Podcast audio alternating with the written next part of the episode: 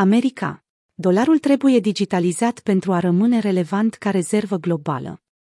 Guvernatorul Rezervei Federale a cerut Guvernului Statelor Unite să se poziționeze în fruntea dezvoltării unei monede digitale centrale, pentru a menține relevant rolul de rezervă globală al dolarului american.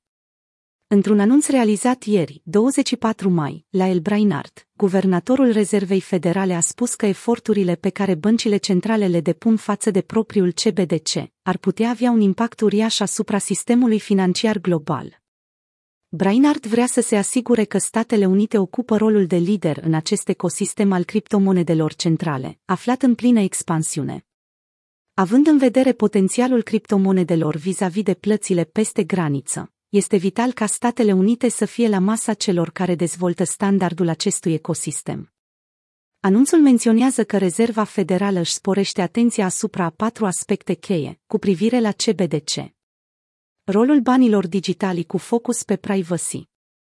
Tranziția către plăți digitale. Utilizarea monedelor străine pentru plățile peste graniță. Preocupările legate de excluderea financiară.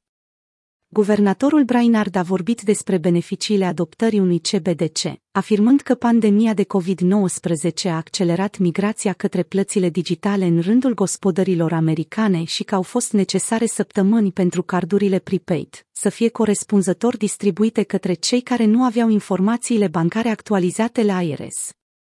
Trebuie să explorăm și să anticipăm corect măsura în care nevoile și preferințele oamenilor sau afacerilor vor continua să migreze către plăți digitale, a mai adăugat la el.